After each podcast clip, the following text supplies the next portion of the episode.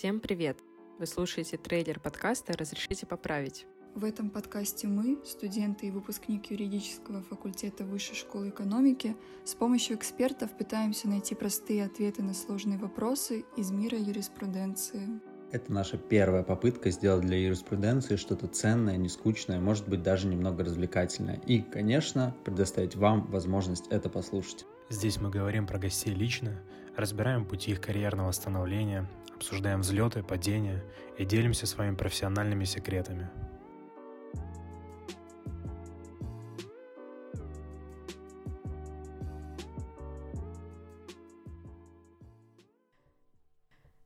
Раз, два, три. Сегодня мы поговорим о том, как люди выбирают эту профессию, кому она подойдет, а кому лучше выбрать что-то другое. Рассмотрим несколько примеров и разрушим парочку стереотипов. А также поделимся личными историями о том, как и почему мы поступали на юридический. Этот эпизод мы хотели бы посвятить знакомству, рассказать, как к нам пришла идея о создании подкаста, вспомнить историю о нашем поступлении на юридический факультет и поделиться своим мнением о некоторых стереотипах о мире студенчества и дальнейшей карьеры в юриспруденции. Давайте начнем с того, почему мы здесь. Ну, я могу начать. Когда-то давно, когда я в прошлой жизни жила в Казахстане и работала в правозащитной организации, я начинала работать над э, подкастом, который назывался «Декорация прав человека». Он был о нарушениях и конкретных кейсах защиты прав человека в Казахстане. Этот подкаст не был завершен, и таким образом у меня образовался гештальт, который я, в свою очередь, захотела как-то закрыть, э, будучи студентом юрфака. И так э, с этой идеей на втором курсе я начала приходить к своим друзьям, единомышленникам и мне видится так, что в итоге все это преобразовалось к тому, что вот мы сидим сейчас здесь. Иван, расскажи, почему ты согласился изначально подписаться на всю эту историю? У меня было невероятное желание сделать что-то, то есть хотелось что-то сказать, я не понимал, куда это можно сказать, кому это можно сказать и в каком формате это можно выразить, вот, и я узнал, что, Яна, у тебя есть такое желание, и оказывается, у меня есть такое желание. и оно совпало, и я подумал, что это хорошая возможность э, сделать что-то ценное и оставить это где-то на медиапространстве, чтобы это приносило пользу. Вот так вот. Да, ну и как любая история успеха, которую мы пока еще не добились, но все впереди, а, следует сказать, что эта история у нас растянулась на год практически, почти. Сейчас будет восьмой месяц, как мы все это планируем, пробуем, тестируем. И я думаю, наконец-то мы сидим в полном составе. А, Лена, Миша, расскажите, почему вы решили писать этот подкаст? Чем он был вам интересен? Ну, давай я расскажу. Вообще, я мечтал записать подкаст до того, как это стало мейнстримом. Опять же, я, как Иван, не знал тему, мне просто хотелось говорить, учитывая, что юридическая профессия такая, для многих юристов она говорящая, еще и за это платят деньги. Тут, конечно, это бесплатно, но я преследую такие просветительские цели, потому что очень часто я слышу от коллег, которые не только учатся на юрфаке, а чем вообще вы занимаетесь. То есть для многих непонятно. Многим кажется, что мы просто сидим и разговариваем. И вот мы как раз будем сидеть и разговаривать и доказывать, что мы не просто сидим и разговариваем. Ну, неплохо, неплохо, да, я тоже иногда смотрю на юристов, особенно профессиональных, и вот они о чем-то говорят так увлеченно, а ты смотришь, слова понимаешь, а суть как-то не улавливаешь. Да. Лена? Следует сказать, что без Лены мы бы и не справились, потому что она подготовила нам сегодня скелет этого сценария для сегодняшнего эпизода, о котором мы еще чуть позже расскажем. Ну так вот, давай.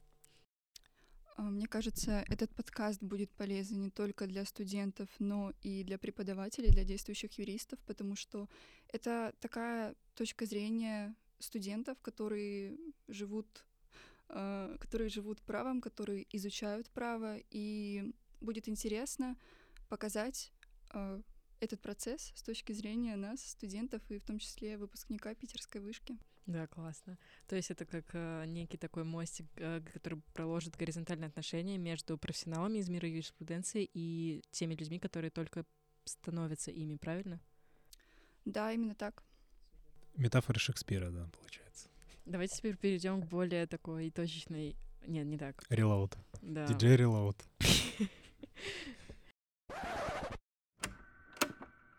Ну, теперь давайте обсудим про то, как нам вообще видится этот подкаст с содержательной стороны. Я вот могу начать, и я лично столкнулась на первом курсе юридического факультета а, с новой учебной программой, которая поменялась именно в год, когда я поступала. И формация заключается в том, что после третьего курса мы, студенты юридического факультета в Вышке, должны выбирать какую-то узкую сферу права и далее э, в ней развиваться. Проблема заключается в том, на мой взгляд, что будучи студентом, э, а они не всегда осознаны и не всегда знают до конца, куда они поступили. А, тяжело выбрать какую-то сферу и впрыгнуть в такой серьезный ответственный поступок в виде выбора специализации, по которой ты хочешь вследствие работать после выпуска. И мне бы хотелось самой точно послушать какой-нибудь подкаст, который бы мне рассказал э, о том, что такое, например, международное право изнутри, как профессионал из этой сферы доходит до того, кем они являются сейчас — Какие есть лайфхаки для ребят, которые испытывают трудности при обучении, будучи студентами юрфака? И вот э, вся эта потребность сложилась в итоге к идее, что а почему бы не записать такой подкаст и тем самым помочь многим студентам? Ну, мне кажется, для студентов еще важно не только понимать, в какой сфере, а вообще хотят ли они работать в области юриспруденции, потому что я встречался со многими такими, которые четыре года учились, отдавали все свои силы, а потом оказалось, то, что в, уни- в университете было одно, а на практике они увидели совсем другое и поняли, что это не их, и начали искать себя в другом месте и потеряли 4 года. Да, сто процентов. Ну да, кстати, вот э, комментарий к этому. В медийном пространстве обычно юристы — это либо какие-то крутые дядьки такие супер недоступные, либо какие-то профессора, либо где-то с трибуны вещают, либо какой-то студенческий проект, который, ну, просто ребята говорят о чем-то, о каких-то бытовых вещах, которые беспокоят только студентов, вот. А вот как раз вот этот вот промежуточек между как бы студентом и, ну, вот то время, пока он становится, пытается стать крутым профессионалом, он как раз теряется вот в медиа, я такого не видел. Поэтому, наверное, мы постараемся его заполнить. Лен, а ты видел когда-нибудь сериал про студентов юрфака? Улица разбитых фонарей? Нет, только следствие вели России. А, колобки вот это вот. Ну вот, кстати, я только сейчас поняла, что у нас есть, э, ну вот Иван затронул медиасферу, и в ней мы имеем студенты, либо не студенты, мы в ней имеем действительно сериалы и фильмы про успешных юристов, либо про каких-то специалистов из областей права, например, как уголовный процесс, но сериалы про то, как человек вот э, от и до показывает нам свой путь, и я таких Ну, еще почему? Есть же этот, э, который вдохновлял многих, Сьюз, форс-мажор, А, который точно. называется, да, где человек э, почему-то знает все наизусть и становится профессионалом. И второй сериал, где про убийство, как, э, избежать наказания как за избежать убийство. наказания за убийство, Но да. там, мне кажется, не совсем стандартная история идет, потому как э, они... Ну, это фантастика, да. Да, так. то есть это не та дорога, которую можно взять в пример. Я наоборот, знаешь, чаще всего принимала какие-нибудь успокоительные после этого сериала, потому что я все это проецирую на себя, и мне становится... Да откуда вы знаете, что это неправда, да?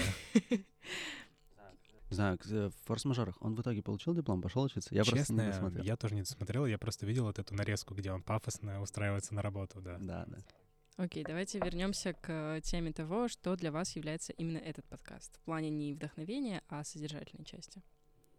Вот для меня это примерно как некая рука, которая проведет студента от его студенческой скамьи до примерного хотя бы осознания того, что такое юрфак и отдельные сферы права. Нет, я хочу... Мне интересно в первую очередь поговорить с профессионалами. Мне интересно узнать, чем они живут, как они пришли туда, где а, они сейчас, э, как они освоили свой... Как они прошли свой профессиональный путь. Ну да, вот э, добавлю к Ивану, что есть разные профессиональные пути, интересно услышать, кто больше прикасается к бизнесу, кто к практической юриспруденции. Но также важно, мне кажется, э, своя цель про то, чтобы доказать людям, что мы в действительности правом важно заниматься. Не просто так у нас допуск к профессии с дипломом, и мы занимаемся не, болтологией. И как на примере профессионалов, так и на примере академиков, что право — это очень важно, особенно в настоящее время. Глубоко. Лен? Мне кажется, будет актуально показать, что право пронизывает каждую сферу жизни человека, и это не ограничивается уголовным правом или государственным конституционным правом. Это присутствует и, и когда мы смотрим фильмы, когда мы читаем книгу. Да. Ну, стиль жизни, получается, да. Да. И Да. наши гости, мне кажется, это отобразят, да, в своих историях. Ну да, искусство добра и справедливости, Мгм. да, вот это Супер. надо понимать. Так, окей. Давайте завершим этот блок э, о том, почему мы здесь, такой важной темой, как э, чем наш подкаст будет отличаться от других подкастов по праву. Я думаю, это будет интересно узнать нашим слушателям. Да, в чем актуальность вашей курсовой работы? В том, что наша работа уникальна, и другой такой работы не существует. Но если серьезно, то я уже сегодня обмолвился о том, что, на мой взгляд, э, не существует подкаста. Ну, может быть, громко сказано, конечно, сейчас полетят э, гневные комментарии, но э, нет такого подкаста, который закрывал бы именно вот тот промежуточный этап между студентом и профессионалом. То есть это либо разговор профессионал-профессионал, либо это разговор о студенческих проблемах. Вот. И я считаю, что вот мы как раз аккуратно в эту нишу зайдем и аккуратно пазлом как раз закроем это все. Да, я всегда так думал, что о праве могут разговаривать только профессионалы, и в медиапространстве о каких-то серьезных проблемах разговаривают только серьезные дяди, если так можно сказать, собирательный образ выразить. Либо это академики, либо высокие профессионалы, а остальных не слушают. Студенты говорят о своем, о своих проблемах каких-то внутренних университета. И получается, что вот это поле, когда ты еще не стал профессионалом, ты не можешь ничего сказать, потому что, чтобы что-то тебе сказать, тебе нужно сначала стать профессионалом. Вот, ну и я думаю, что этим подкастом мы покажем, что не только профессионалы, в широком смысле этого слова, потому что все мы профессионалы, потому что учимся в, на юрфаке Питерской вышки или учились, да. Как, как говорит один наш э, преподаватель, очень ценимый, э, не, учё, не, не ученый, но исследователь. Да, да, да. Все мы такие исследователи, и поэтому я думаю, что мы можем поговорить и о серьезных вещах, и о менее серьезных вещах, и всем будет интересно. В общем, будем переводить с ученого на человеческий. Да. Лен, расскажи нашим гостям, про что сегодня мы здесь будем конкретно говорить в этом эпизоде. Будет этот а, эпизод. Зачем мы собрались? Да. Мы собрались, чтобы рассказать вам, о чем будет этот подкаст, немножко рассказать о нас и приоткрыть дверцу к а, тому делу, что мы что мы начинаем. Супер. Это отлично. Замышляем. Нет. Да. Да не, прекрасно. Переоткроем двери, давайте. А, давайте начнем их приоткрывать с того момента, где следует вообще поделиться, почему мы студенты и выпускник юридического факультета. Я правильно понимаю, что ты сейчас также продолжаешь свое обучение на магистратуре уже права, верно? Да, да, в СПБГУ. О, отлично. Расскажи, как ты вообще пришел к тому, что ты подал свои документы, будучи абитуриентом после школы, э, на юридический факультет, и что тебя заставило продолжить именно академический путь сейчас после выпуска, чем ты мотивирован, и что позволяет тебе поддерживать энергию? Ну, вообще поступление в вышку — это забавная история, потому что я в последний день отдал документы именно вышку. У всех эта история да, начинается да, да, примерно так. Ну, на юриспруденции по той же причине, потому что я никуда больше не поступил, я хотел там какие-то международные отношения, вот все, что было, все, что было пафосно, все, что было в медиа, я все это хотел, да, то есть я бы не сказал, что я был э, глубоко академическим человеком после школы, и поэтому все, что видел в медиапространстве, туда и двигался, так сказать. И у меня до последнего дня в СПБГУ лежали документы, а в СПБГУ там такая история, как бы не хотелось бы ничего плохого про, про СПБГУ говорить, но я туда пришел и пять с половиной часов потратил просто на то, чтобы подать документы. Там сидела бабушка, и мне говорила, распечатай то, сходи туда. И я вот бегал и все сам это делал. И крайне недоволен остался тем, что я потратил целый день. Миша, я правильно понимаю, что гештальт ты закрыл, и в итоге документы в СПГУ ты все таки подал, правда, спустя четыре года? Да, да, спустя четыре года, да, вот они дошли. Там была та же бабушка? Да, да. Все, все еще самому. И, а в вышку я пришел, мне просто сказали знакомые, я не знал ее существования, то есть вообще был вне контекста.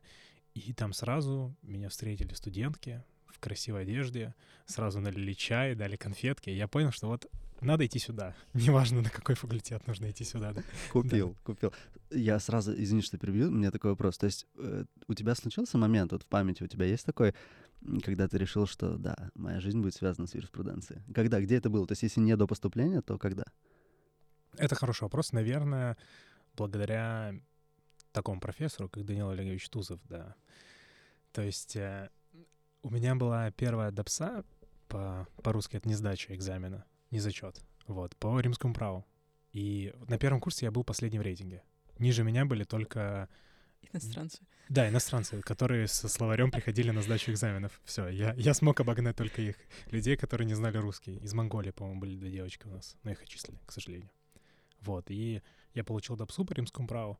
И вот как-то переосмыслил летом свои цели, начал учить римское право и понял, что мне это очень нравится, и как-то втянулся, пересдал на 8 и не останавливался после этого. Вау, вау. Обычно почему-то вот у студентов отношения с римским правом редко складываются успешно. Вот так. Мне оно тяжело далось, но удалось вроде, да. Не скажу, что зажгло у меня какой-то супер интерес, но да, история интересная. Я такого не слышал, честно признаюсь, ни разу, чтобы через римское право человек зашел в юриспруденцию. Ну, это вот необычно. Представь, э, вот все, даже кто будет слушать, слушатели, вы представьте, что когда-то не существовало договора купли-продажи, когда-то не существовало найма, и вдруг э, до нашей эры... Было две стипуляции. Да, да, было две стипуляции, да. И вдруг люди до нашей эры э, нашли, придумали такие механизмы, которыми мы пользуемся до сих пор. И меня это как-то заворожило, и я понял, что я хочу это учить, да. Ну, круто, круто, да. А, я могу подхватить, рассказать свою историю. Это будет оф-топ, и это не пойдет в запись, но мне кажется, у вас Мы, короче, первый раз, когда очень. записывали подкаст, я вот это проговорила минут на пять, по-моему, Иван дома резал, и он мне пишет э, сообщение, ты как будто сто жизней уже прожила, как бабушка какая-то рассказываешь внукам там историю. Идешь к реке просто. Потому что у меня вот не просто past perfect, у меня там вот есть микс, да, conditions, и у меня микс conditions past perfect, то есть там история до того, как было вот это. вот, ну то есть э, начать свою историю могу с того, что до поступления на юридический факультет э, несколько лет я работала в правозащитной организации в Казахстане. И мой путь начался в этой организации с позиции волонтера, который помогал организовывать правозащитные проекты для молодежи, а, проводить какие-то спич-сессии по на, тему, на тему прав человека. До момента, когда меня назначили директором филиала, у меня была своя команда, мы писали правозащитные проекты вызволяя людей из их... А, стоп, я правильно понимаю, ты была директором какого-то филиала до того, как поступила в институт? Да. Я и... понял. Это не в этой инкарнации. В моей прошлой жизни, да. Но заключительный момент, когда я поняла, что я хочу поступить на юрфак, был в тот период, когда я столкнулась с кризисом, который чаще всего называют э, кризисом самозванца. И это было связано с тем, что вокруг меня было очень много крутых правозащитников, международных журналистов, а, юристов и других людей из мира права, которые вот прямо сейчас в моменте возводили эти стены правозащиты, и я была рядом с ними, но не могла похвастаться тем же академическим каким-то бэкграундом, который был у них. И несмотря на то, что мы все делали это вместе и не было какой-то дискриминации по отношению к моему возрасту или отсутствию высшего образования, я поняла, что чтобы стать ими, мне хочется восполнить вот эту часть с образованием. И именно так я пришла к тому, что я хочу поступать. А, вот здесь важно уточнить, что я просто поняла, что мне нужна какая-то высшая степень образования. А, Стоп, извини, а такой вот вопрос, немного некультурный, возможно. А ты одного возраста с нами? Да. Да, я понял. Ну, Иван чуть постарше. А ты 98-го? Нет, я 2000-го. А, прикольно. Я 2001-го, Лена 2002-го. А я чуть постарше. Он чуть постарше. Просто у меня такая история Он тоже. Я... Мама также говорит. Ну и, в общем, я два года готовилась к выступлению на международную журналистику, так как начала свою карьеру в организации с этого департамента. То есть я брала интервью у крутых правозащитников, мы писали медиапроекты для защиты прав человека. И я думала, что мой путь в будущем будет проложен через международную журналистику.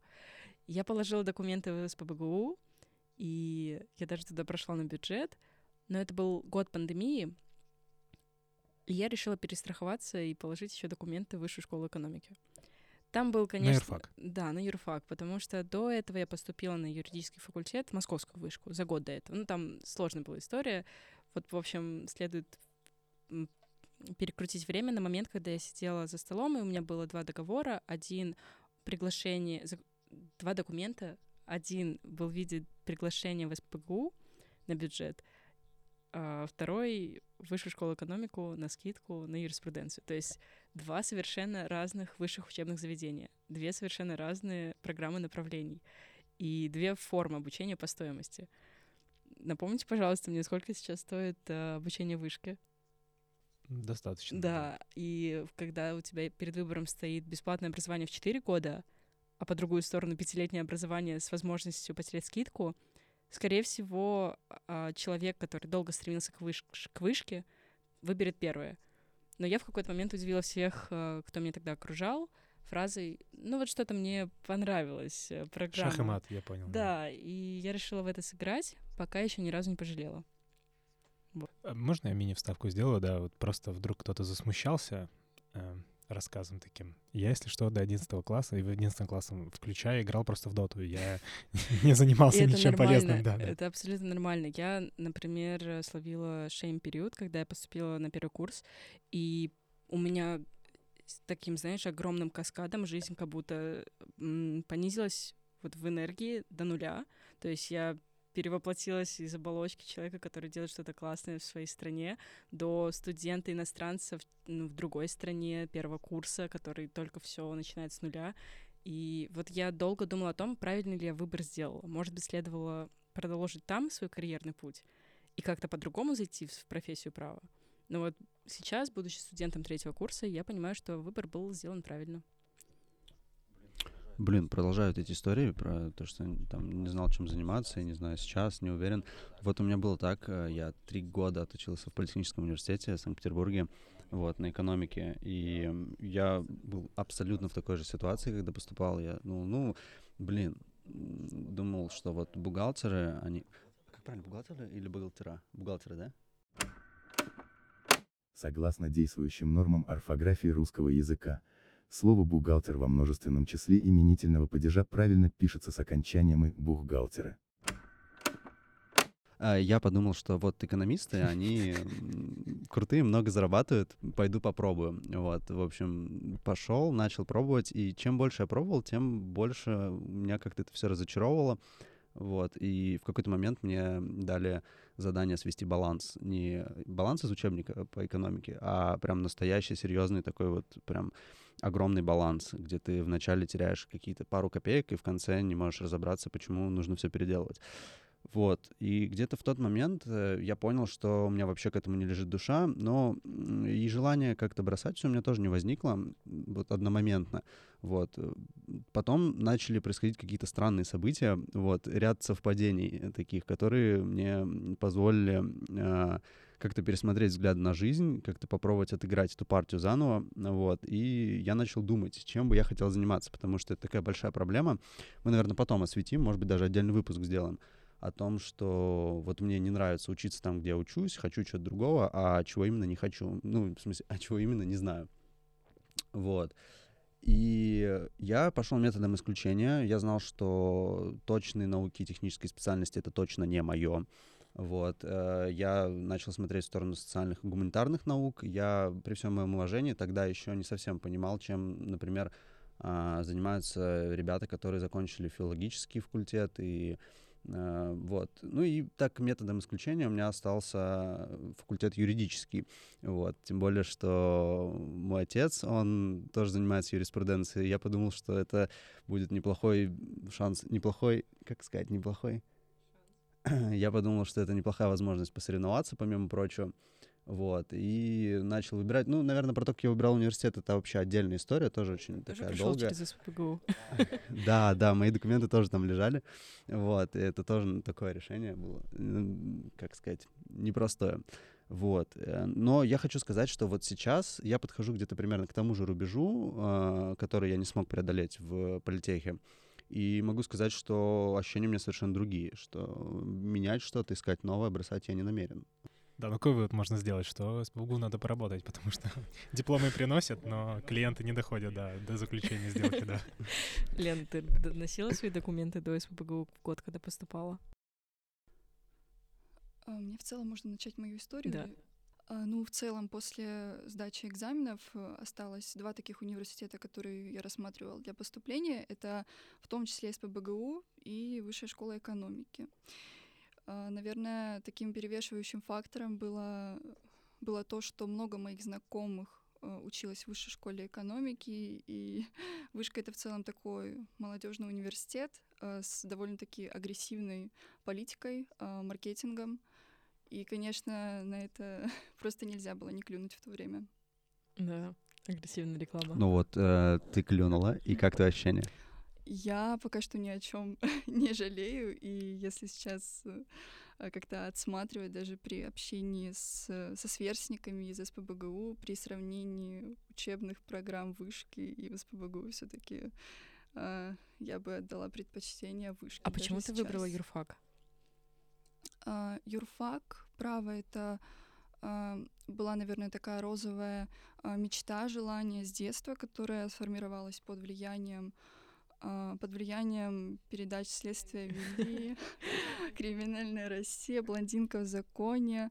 А, У моего отца любимая книга «Убить пересмешника», а, Харпер Ли. И я ее нашла в детстве, нашла в библиотеке. э, Там до сих пор даже лежит его закладка из 80-х.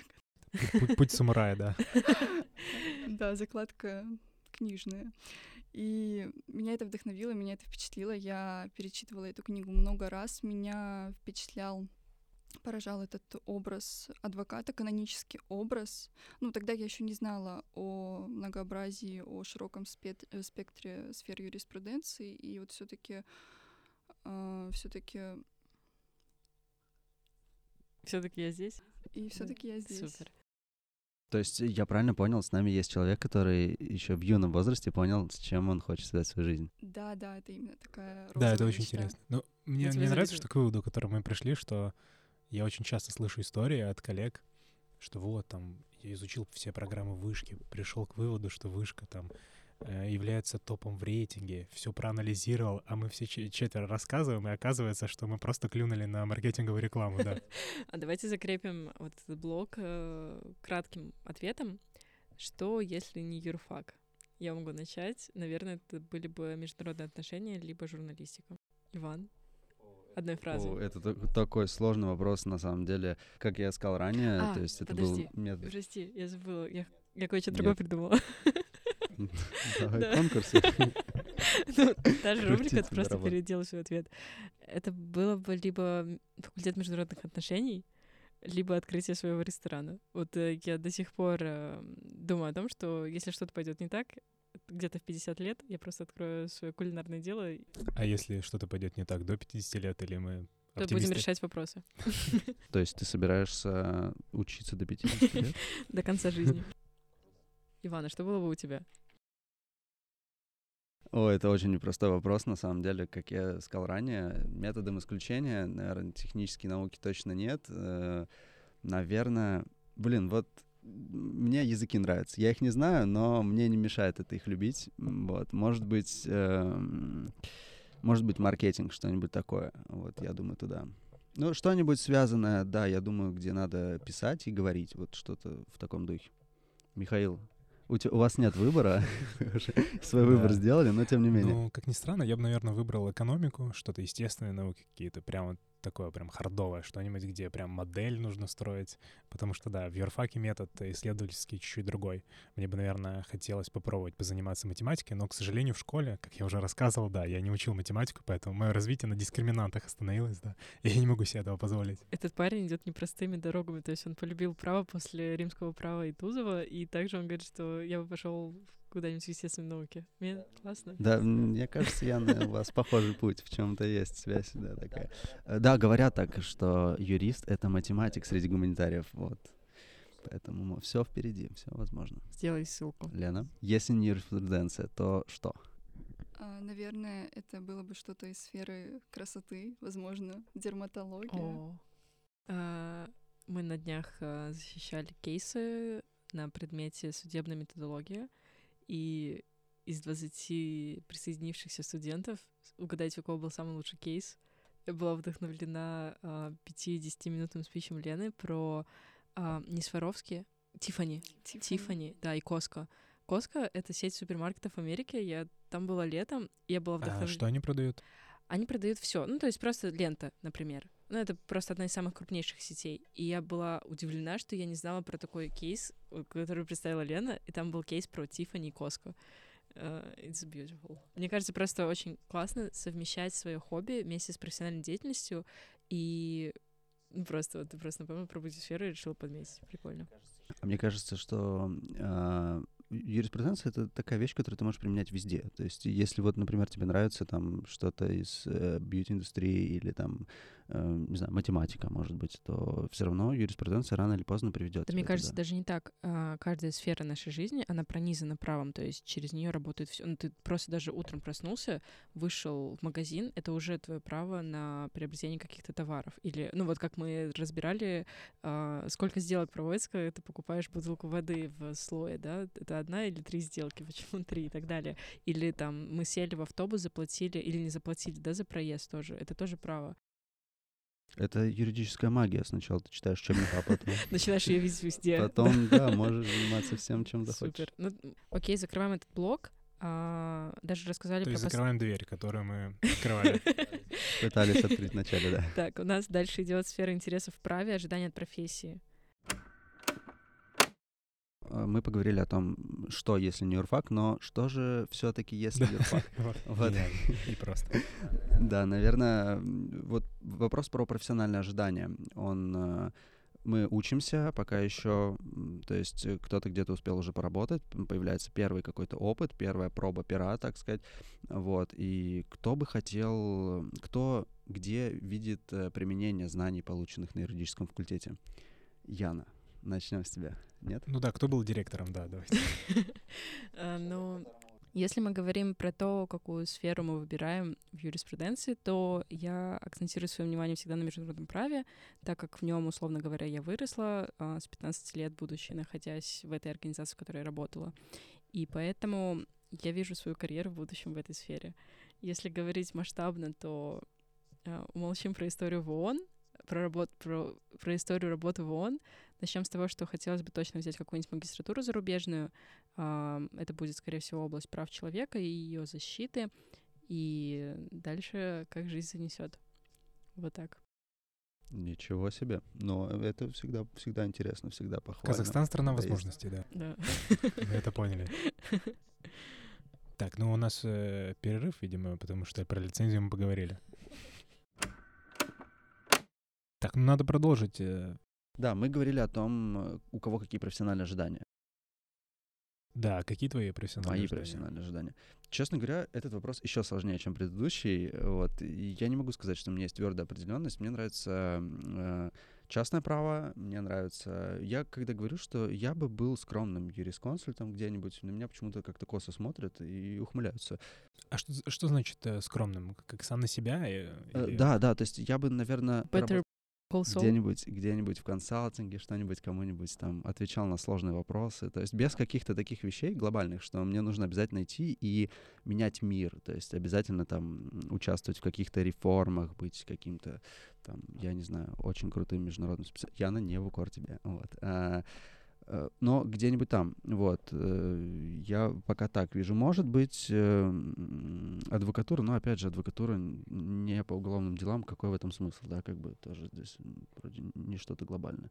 Вот, Могу здесь добавить? пожалуйста. Мне кажется, вот этот уровень планки, куда человек хочет запрыгнуть, он, ну, только вот в моих взглядах, работает не так, где покруче и где повыше, а где будет шире спектр охвата людей, которым ты помог. И То есть это как будто бы э, там, типа, ставишь 10, допрыгнешь до, на 8, а если ставишь 8, то напрыгнешь там... Не, не, почему? Ну, допустим, быть юрист-консультом тоже очень даже классно. И э, брать надо, наверное, не количеством, а качеством. И я думаю, что если ты точно будешь, ну, например, помогать там всем тем, кто приходит к тебе, то у тебя ответственность намного будет ниже, соответственно, качество будет выше, чем если работать, например, верху- главным секретарем ЕСПЧ. Давайте так, э, я поставлю вопрос, что многие начали про себя говорить. Я абстрактно, наверное, скажу, что часто кто ищет себя в профессиональной среде, хочет либо денег, соответственно, хочет материальный достаток, либо какие-то иные нематериальные достатки, там, повли- влияние на мир, написать какую-то книгу, вот такие вот штуки. Моральные потребности. Да, О, кстати, вот Михаил сказал, я, кажется, понял Яну здесь. Да, вот этот момент о том, что Да, мне, наверное, хотелось бы становиться э, шире, а не выше. Вот, в, в плане того, что быть классным, как говорит Михаил, там всегда найдется хлебушек, да, к обеду, а если там и повезет, то и масло Да, да, хлебушка, и корочка, может быть. Вот, а остальное, оно уже, мне кажется, как Да, получится. мне- Вот, то есть задача в том, чтобы стать крутым, но не в том, чтобы поменять что-то глобально. А мне вот хотелось бы сказать, что мой поинт и история была, наверное, не про то, что хочется взять шире и выше, и про не про какие-то количественные измерения во внешнем мире, а про ощущение того, насколько хватит внутренних ресурсов для того, чтобы что-то поменять. И вот, возможно, это какая-то инфантильная такая мысль, что еще верится в добро и в то, что можно, наверное, сделать. Учит... Ну вот мы недавно говорили с коллегой про поколение прав человека. И мы затронули третье поколение, а он такую фразу сказал, да я вообще в эти поколения не верю, что о них говорить, если первое поколение у нас сейчас страдает. Ну, то есть... А у э, него был диплом юриста? Да, и, ну, то есть, э, там, третье поколение — это интеллектуальные, да, сейчас права, права о вообще факте признания жизни. Ну, Ну, и, э, короче это же, да, говоря, разные мнения, короче да. говоря, я вижу то, что у нас действительно сейчас есть проблема в базовых правах во всем мире, таких как голод и а, отсутствие образования качественного у многих секторов населения.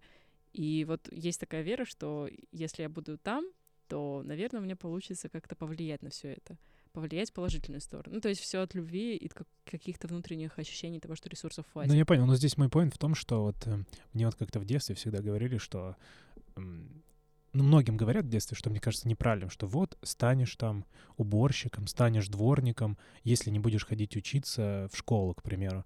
Мне всегда говорили, что можно быть и прекрасным дворником, и прекрасным Да, уборщиком. да, Да, да, здесь да. не важно степень высоты, важно вот как 100%. раз, да, Качество, сколько ты отдал. да, качество, которое ты в своей профессии. То есть вот я привел пример некоторых э, судей, которые работают, к примеру, где-то в регионах и пытаются менять вокруг себя, нести вот профессиональный свет э, в, в регионы или, или что-то делать полезное в рамках э, своей профессии. То есть не обязательно стремиться стать, захватить мир и работать в самом крупнейшем консалтинге, да. То есть можно менять вокруг себя людей, мир к лучшему. И вот мне кажется, то, что я начал говорить, мне здесь скорее в современном мире не важны деньги, скорее важнее вот э, менять что-то вокруг себя, менять мир.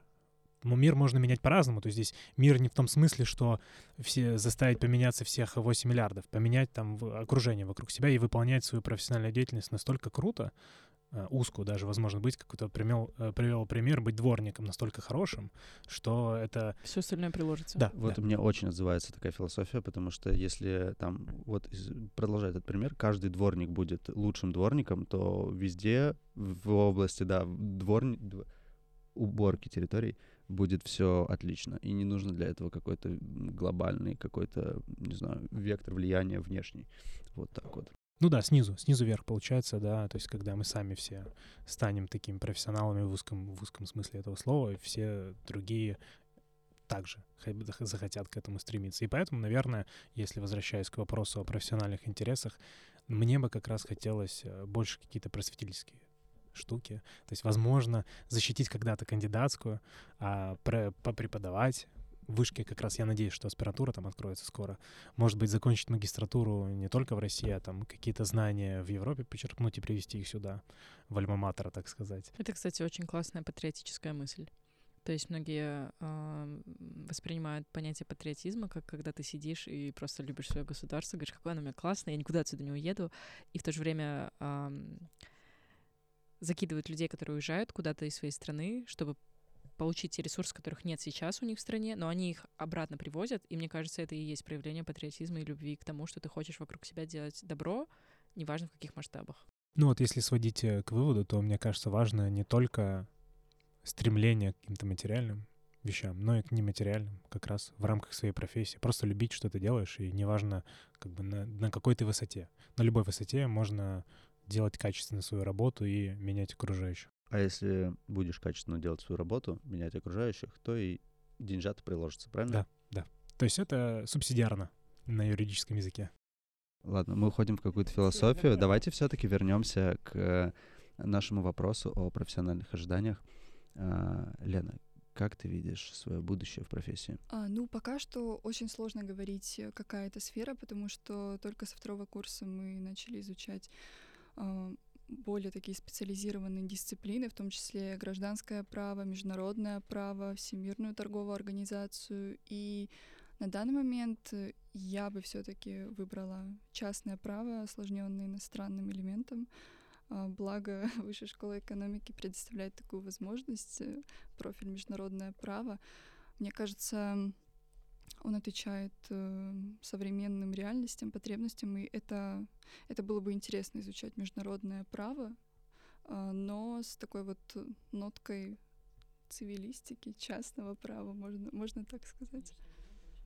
Это где-то между посередине, между мной и Яной, да, наверное? Между Михаилом. И... Ну да, вот так и получается, что вот э, международное право, вот мы здесь за столом сидим, и я сижу напротив Яны, да. А я увлекаюсь как раз цивилистикой, да, вот мы друг другу в глаза смотрим. Я чувствую, сижу между вами, какое-то напряжение здесь присутствует. Проецируем его на Лены, Да, она не знает, кого выбрать, да. Мы создали смятение. Между двух огней просто. Супер. Мне нравится то, что мы сейчас четвером, потому что у нас как будто бы, знаете, полностью картинка сложилась. То есть не просто два мнения, а вот четыре, они восполняют. То есть у нас, во-первых, четыре нестандартные истории поступления. У нас четыре взгляда на то, кем мы себя видим в будущем. И от этого подкаст, который вот преследует цель проложить мостик между профессионалом и студентом, он прям таким наполнен. Мне прям нравится. А, мы потихоньку переходим к блоку о том, как нам учеба на юрфаке в вышке. Сейчас будем говорить про то, чему учит наш юридический факультет в плане не там ВТО и РЧП, а, наверное, больше этот блог будет про то, какие мы можем дать советы студентам, лайфхаки при об, об успешной учебе. И также осветим м, тему плюсов и минусов учебы на юридическом. Иван в прошлый раз сказал, какие минусы. Я просто не обнаружил их. Я вот с того момента провел исследование, вот, микро- research, и обнаружить мне их так и не удалось, поэтому... поэтому... Ну, давайте я могу быть э, да. дьяволом, да, который будет говорить про минусы. Человек с опытом. Начнем, с, начнем давай, давай начнем с э, плюсов и минусов, а в конце закрепишь все это каким-нибудь советом. Давайте вы будете говорить про плюсы, потому что вы сейчас учитесь. Угу. Я буду говорить только про минусы, да. Какие есть? Ну, глобально есть, наверное, один минус, что обучение на юриспруденции требует, если это глубоко изучаемые предметы, то есть э, вы хотите действительно эм, проникнуть в суть вещей, вам нужен высокий бэкграунд, то есть э, чего не дает юрфак. То есть э, вы, к примеру, приходите изучать римское частное право, гражданское право, но при этом за спиной этих предметов фундаментальных стоит э, глобальная философия, которая, которую предполагается, что вы должны знать. Но поскольку я уже говорил, что я ничего не делал в школе толково, я этого ничего не знал. И, соответственно, я не, не мог так глубоко проникнуть из-за отсутствия междисциплинарности в нашем факультете юридическом и в целом на юридическом образовании. То есть самое глобальное, наверное, и первое, первый минус, который я бы искал, это отсутствие междисциплинарности. То есть мы учим э, про юрфак, учим э, гражданское право, учим какие-то еще вещи, но у нас нет хорошей философии, нет, нет хорошей экономики, и мы как бы абстрагированно от всех остальных социальных наук изучаем э, право. И при этом не можем найти диалог с нашими соседями, которые учат экономику и учат философию и социологию. Да, кстати, вот тоже такая большая проблема, то, что у нас там любят написать какой-нибудь закон, э, экономисты, например, да, и потом юристы не понимают, как с ним работать. Правильно ли я тебя понял? Вот, вот здесь я быстренько тебя Давай. перебью. Вот ты так сказал, а это реально настоящая практическая проблема. Вот есть законодательство антимонопольное регулирование, которое часто пишут экономисты, а работают с ним юристы. И они вообще друг друга не понимают. И вот это как раз, эта проблема тянется из юридического образования. То есть правильно ли я тебя понял, что здесь ты хочешь сказать именно не про опыт работы, не про какое-то приложение а, своих знаний да, на практике, а именно про какой-то академический бэкграунд, про какую-то базу, потому что вот терминологию можно в словаре посмотреть, там э, юристы в экономическом, экономисты в юридическом вроде разберутся, а вот глобально в плане принципов нужно, как решить эту проблему, то есть нужно посвятить, посвятить время там изучению философии или, может быть, не знаю, истории или Э, как быть с этим? Ну да, вот это, наверное, и совет, и решение. Во-первых, у вас теперь пять лет обучения, что прекрасно. Но и, да, прекрасно, потому что вы, у вас есть время для того, чтобы изучить базу, так сказать. И как раз, да, решение — это введение междисциплинарных предметов адекватных. То есть это прям глубокая философия, глубокая экономика. Их, не мож, их может быть немного, но при этом люди, которые учатся на экономии, там, на социологии, они также будут прикасаться к праву. То есть такое взаимодействие, как знаете, бывает вот в европейских, американских университетах, когда каждый может э, выбрать себе какое-то направление в совершенно других курсах, да, то есть вы можете учить химию, будучи на юрфаке. Э, да, вот у нас как раз есть э, майнеры, это вот то, о чем э, ты говоришь. И, но в целом, вот человек, который сейчас учится, где не все же учатся в высшей школе экономики, не у всех есть майнер. Человек учится в каком-нибудь университете, где-нибудь на севере, вот, и он тоже хочет быть э, профессионалом хорошим, высокого уровня. То есть вот что ему делать? Это может быть, не знаю, мудкорты, какие-то, может быть, клубы, может быть, литературу читать или... Да, ну вот смотрите так, не стремитесь быстро уйти на работу. На личном опыте скажу, я на первом курсе, меня наскучила история, и я пошел работать. Вот, и пошел работать в какое-то содружество автоюристов, защищать бабушек, пенсии. В общем, просто ходил в суд, тогда еще не было допуска с дипломом, и все это выглядело очень ужасно. То есть, ну, баловался, можно так сказать. И как раз... Да, да, да, да, да, да, да. И в один момент я понял, что все, что я пропустил на первом курсе, мне придется это читать заново, потому что я просто не могу понять тех вещей, которые мы обсуждаем уже на более, ну, другом уровне, на более глубоком. Соответственно, не стремитесь быстро пойти работать. Точно во время бакалавриата учитесь читайте больше литературы, и читайте не только литературу, которая в рамках вашего курса, читайте междисциплинарную литературу, проникайте в суть вещей, так сказать, читайте Аристотеля. Да. Это ценный совет. Обычно вот я так наблюдаю, и много студентов любят делать. Вот преподаватель пришлет что-нибудь, а они такие, нет, я прочитаю Википедию, и мне этого достаточно. Вот. А тут, и обычно э, вот э, самая частая рекомендация — это быстрее идите в поля, применяйте знания, вот там и научитесь, а здесь получается обратное. Ну да, вот здесь э, практический совет. Многие не понимают, зачем это, зачем не читать Аристотеля, зачем не читать какие-то философские работы, какие-то общая работа по гражданскому праву, а смысл в том, что законы меняются в основном каждый день, и всех законов запомнить наизусть невозможно. И, соответственно, задача достигнуть такого уровня понимания, да, познания права, чтобы ты примерно, когда выходишь на практику, будучи не зная закона, все равно понимал, как это должно работать, как должно работать либо по справедливости, или ты даже можешь не знать закон, но из-за того, что ты понимаешь основные принципы, ты знаешь, что там уже написано. Да, да, да. Ну вот это то, о чем мы говорили в предыдущем эпизоде, который в, не будет в этом сезоне подкастов, о том, что есть универсальный юридический язык. Там была тема освещена о том, что каково мне, студентке, будучи иностранкой в Российской Федерации, получить образование, которое фактически будет тяжело где-то применить в мире. И мы тогда, во-первых, затронули совет о том, что следует учить языки, чтобы приблизить себя к тому, что ты все-таки диплом свой сможешь где-то изъяснить и применить. С другой стороны, все студенты юрфака, которые плюс-минус качественно получили свое образование, качественно, значит, приложили еще свои усилия к этому, они приобретают юридическое мышление. И с помощью этого универсального языка они смогут э, как найти общий язык с другим студентом юрфака в любой точке мира, так и влиться в какую-то корпоративную сферу э, в области права, будучи не находясь в той стране, где ты получил образование.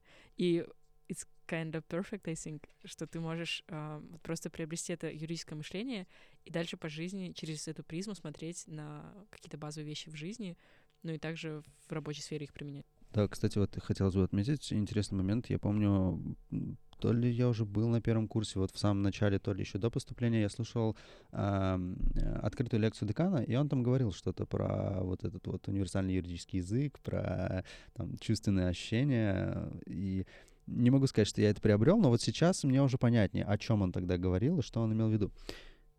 Да, и быстро, да, скажу второй минус, потому что затягиваю ваше время, да. Но второй минус, эм, он не связан с напрямую обучением, он скорее связан косвенно с, с тем, что недостаточно времени, то, что я сказал в первый раз. То есть недостаточно просто читать, нужно еще пытаться каким-то образом применять. Вот мы выяснили, что на работу не надо ходить. Соответственно, как мы знаем, что э, на работу ходить не надо, просто все учили язык английский, да, все все прекрасно понимают, что если вы будете просто учить язык, но не применять, вы очень быстро забудете, потому что не применяете свои знания. Соответственно, нужно искать применение, нужно что-то пробовать писать, пробовать э, участвовать в различных мудкортах, и, соответственно, институт, который, в котором вы учитесь, должен это поддерживать. И если он этого не поддерживает, вы просто э, теряете... Здесь никакой институт не был сказан, да, просто абстрактно. Э, вышка все поддерживает, вышка очень хорошая. Красиво, красиво. Самый лучший вуз, да. Э, если ваш вуз это поддержит, ну даже если не поддерживает, Сейчас современный мир, 2022 год, пожалуйста, ищите возможности, и здесь это хороший социальный лифт для того, чтобы подняться в сфере юриспруденции, если так можно сказать. Поэтому применяйте свои знания не на работе, но то, что вы прочитали, редуцируйте, так сказать. Пишите что-нибудь, общайтесь со своими коллегами, обсуждайте. Только вот в таком споре рождается истина. И вот такого не хватает на юрфаке, таких вот ярких обсуждений, я бы так сказал я хотел реализовать миссию, о которой мы говорили в начале, и дать наставление, насколько это уместно нашим коллегам, которые участвуют в семинарских занятиях в том числе. Ведь э, вот то, что Михаил сейчас сказал, э, семинарские занятия — это же прекрасное поле для того, чтобы, например, устроить дискуссию. Не для того, чтобы просто заработать активность и было попроще там сдать экзамен. Или просто а, поспорить. Да, ну вот как раз я и о том и говорю, что вот для того, чтобы поспорить. Если есть две серьезные позиции, под, э, если есть э, серьезный рефери, да, там в лице преподавателя, то как раз это то, о чем ты говоришь, да, Михаил? Да, да, я говорю как раз о том, чтобы спорить, нужно знать, о чем споришь. И поэтому это супер такой experience. И не обязательно спорить. Вот э, я думаю, что многие слышали вот такое, э, что раньше вот письмами, да, общались. Вот и кто-то что-то написал, потом другой оппонирует ему тоже письменно. Заочно, да. Да, заочно, да, вот эти партии шахматные по переписке. И вот это тоже на самом деле звучит смешно для нас сейчас в 2022 году, но это очень хороший experience, когда вы можете письменно друг другу оппонировать. Кто-то что-то написал, ты ему что-то ответил. Соответственно, вот эта вот система, когда вы применяете свои знания научные, полученные, она должна работать. Что часто не используется во многих университетах. С одной стороны, это минус, но с другой стороны, мне кажется, в период студенчества на любом факультете человек так или иначе взрослеет, и важным этапом этого взросления, мне кажется, является осознание того, что ты сам должен взять свою жизнь в ручки и найти для себя эти возможности в виде тех же мудкортов, например, или какой-то практики, которая тебе не достает в университете. Вот. Но, но это в запись все равно не пойдет. Иван, давай. Uh, да, мне выпала um, честь, выпала Был достоин, да. Э, ну, поскольку мне выпала доля уравновешивать, э, как-то создавать баланс, то я буду говорить о плюсах. И первый мной уже был упомянут в самом начале, когда я говорил о том, что юриспруденция, она, по сути, обо всем. То есть, э, вот, если человек, например, там выбирает, во-первых, он может выбрать любую специализацию, да, заниматься там гражданским, уголовным, публичным или частным или международным, каким угодно правом, вот, и там будет совершенно разная деятельность, да, вот. Э, ну и второе, наверное, я бы сказал о том, что... Чем же я хотел сказать? А, хотел сказать... Нет. Знаете, так, вот давайте скажите вот про это, мне очень интересно, сори, я тут вклинился, про вот... Я часто очень слышу от внешних... Э, источников. От внешних источников, что каждый второй в нашей стране юрист. А, кстати, мы, мы это тоже освещали в прошлый раз. Есть такой стереотип, что если ты не определился, куда тебе поступать, иди на юрфак. И на самом деле статистика показывает то, что каждый третий э, учащихся в школе выбирает себе набор предметов для сдачи, которые подходят под юриспруденцию. Ну, просто это одни из самых, наверное, несложных предметов, которые легко выучить и не обязательно понять, например, как история, русский язык, Сейчас а, общество знания. легко было выучить. А, ну, это может быть в Казахстане. Но мы ушли в историю России, да. Какие все-таки у нас плюсы есть, вот чтобы люди не думали, что каждый второй на юрфаке, что действительно надо сюда идти? А я хотела сказать про то, что все-таки действительно, наверное, каждый второй на юрфаке, но дело в том, что это не проблема, а, которая помешает тебе получить это образование. Каждый второй ну, во-первых, кто поступает, не все заканчивают, а даже те, кто заканчивают, тем не менее, неплохо трудоустраиваются, если этого хотят. Ну, то есть конкуренция, она не абсолютная, она больше качественная. И если ты закончил юридический факультет, будучи там сотым студентом в группе, то это точно не ставит себе никакие преграды в будущем, чтобы достичь каких-то поинтов в своей карьере. Ну или как минимум в, во внутреннем ощущении, что ты профессионал. Ну да, чем больше юристов, тем лучше общество, да, давайте так. Ну да. То есть ты, это был поинт про то, что юристов много в обществе, много людей с юридическим образованием. Да, я бы хотел просто сказать, что это плюс, на самом деле. Многие говорят, что это минус, какая-то конкуренция, но мне кажется, наоборот, хорошо. Чем больше юридически образованных людей, тем у нас лучше гражданское общество. А потом сейчас же мир, он такой очень неоднозначный. Например, буквально каких-то 20 лет назад не было понятия как цифровое право, а сейчас, ну вот мы в начале записи эпизода шутили про майнинг и так далее, что мы знаем о, о том, как регулируется та же криптосфера со стороны права. Ох, сейчас мы уйдем в криптосферу, да, там что-то Иван хотел сказать, да.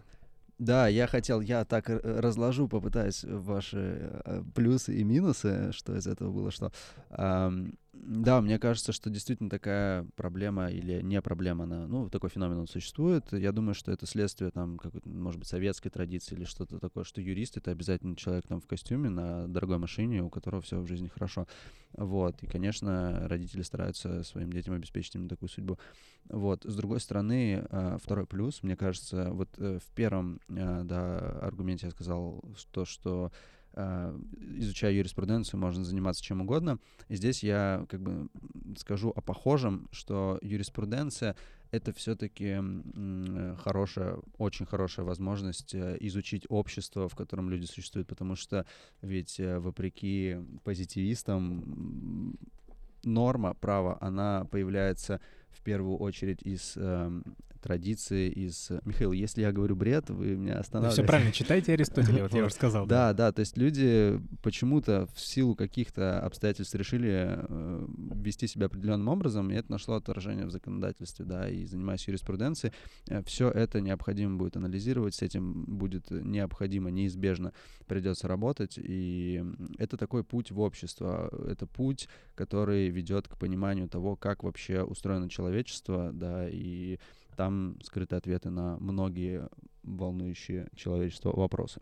Вот так бы я сказал про плюсы. Вот. Я могу на самом деле продолжать довольно долго. Мне нравится эта история, да, но я, наверное, передам слово. Да, кстати, возвращаясь к вопросу о том, почему именно юрфак, почему именно юрфак вышки, а, жирный плюс — это преподавательский состав, потому что, как было сказано, а, по моему мнению, юрфак вышки один из самых лучших, и он притягивает не только лучших студентов страны, но и э, лучших преподавателей, лучших специалистов.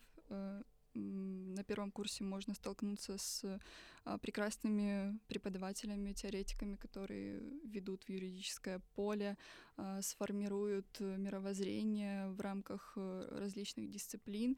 И каждый преподавательский подход по-своему уникален. У каждого преподавателя свой бэкграунд, э, э, свой путь. И очень, э, очень приятно, очень симпатизирует, что многие преподаватели нашего университета, нашего юрфака совмещают научную деятельность с практикой. И эта научная деятельность, она происходит не не по нужде, а по собственному желанию, когда преподаватель полный, полностью отдает энергию на семинарах, полностью отдает своему делу. Это очень мотивирует, и многие преподаватели, даже в частности для меня, являются ролевой моделью преподавателя, которые идут специальные дисциплины на втором курсе. Это просто, скажем так, э, ну, супергерои, которые мотивируют учить э, предмет, которые мотивируют идти а, вправо. Я могу здесь добавить от себя, что а, я не буду говорить про плюсы и минусы, наверное, заключим это после финального эпизода там, на выпуске да. из, да, из университета. Да. А, могу сказать только то, что мне помогает поддерживать а, огонь в глазах и любовь в сердце к юрфаку. Это точно какое-то отвлечение через а, активную спортивную деятельность. То есть, мне кажется, важно периодически отвлекаться для того, чтобы иметь силы моральные, ну и физические в том числе, возвращаться и скучать по своим домашкам, по лекциям. И каждое лето, честно, я этим летом, это лето, кстати, было тоже не исключением, я была в Штатах, и в какой-то момент я подумала, так хочется приехать, начать учиться, и я поняла, что у меня постоянное вот это желание начать, ну, прийти в вышку, снова сесть за эти уроки, а, возникает из-за того, что я периодически а, отвлекаюсь, вытаскиваю себя из этой среды, помещаю в какую-то нестандартную среду в виде записи подкастов на сторонние темы или же... Это называется фантомный дедлайн, да, когда тебе кажется, что тебе надо что-то сделать по учебе. Да, да, и, например, зимой это сноуборд, летом это какое-то путешествие, которое должно еще по стандарту пройти не одним из легких путей, и тогда огонь всегда будет гореть к праву, мне кажется. У меня вот вопрос к вам, как к тому, кто учится сейчас. А вам сложно? Давайте так. А, мне кажется, вот знаешь... Я, я вот скажу, я к чему этот вопрос задаю, потому что опять же, я вот как такой консерватор, тут, говорю, читайте какие-то умные книжки, но смысл в том, что многим кажется, что они идут на юрфак, и это вот так вот обо всем и ни о чем, и им не нужно будет э, стараться, это будет очень легко. Вот тут они не пойдут на что-то сложное, как на математику, и для них это все очень просто и легко пройдет. И вот я вам задаю этот вопрос, чтобы вы сказали и, возможно, переубедили кого-то сюда поступать или предупредили, я могу тебе этот пас вернуть, и то, о чем ты говорил ранее, о том, что зависит от того, где твоя планка. Просто многие люди, как мне кажется, они идут в университет просто, например, чтобы... А, потому что... Чтобы маму не расстраивать, например. Вот, и они идут не в лучшие вузы, а они идут куда-то. И, ну, тогда, может быть, им повезет. Ну, не знаю. Еще могу здесь добавить про осознанный выбор факультета. Но он, конечно, не обязан быть в самом начале. Многие поступают, опять-таки, только из-за набора предметов, которых хватает для поступления. А, тем не менее, важно себя спрашивать, зачем я здесь вообще нахожусь, кем я буду после выпуска, ну или кем я хочу стать после выпуска, и что я сейчас делаю для того, чтобы этим человеком стать. И если вот такие вопросы себе чаще задавать, то учеба хоть и будет не такой же легкой, но как минимум будет вот этот patient внутри, чтобы ее преодолевать. И если человек не знает ответа на эти три вопроса, то ему, конечно, будет сложно. Даже не то чтобы в учебе, а, наверное, по жизни. Бизнес-тренинг, да, ну, по- пошел. Да, до момента, пока он это для себя не определит. И я могу сказать, что из-за того, что я осознанно поступила, ну, я так думаю, и мне нравится юриспруденция, мне нравится, чем я сейчас занимаюсь, мне учиться в глубине души э, несложно, потому что я этим мотивирована.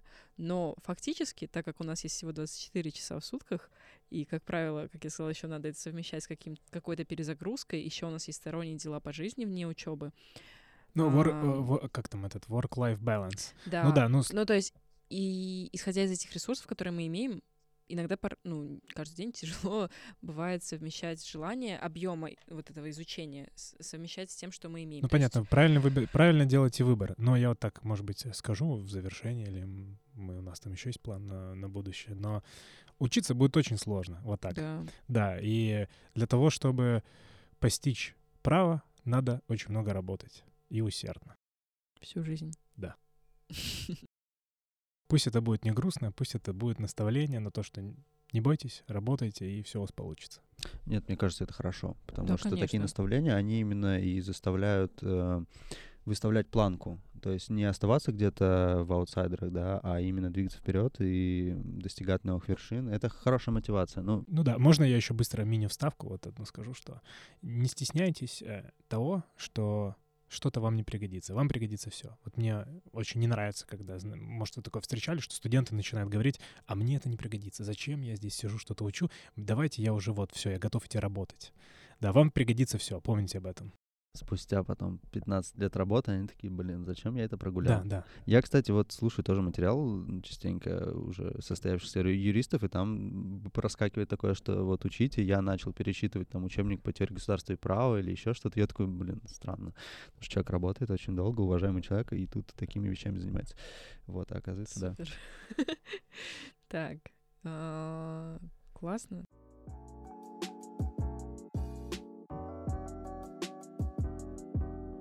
Друзья, спасибо, что провели с нами время.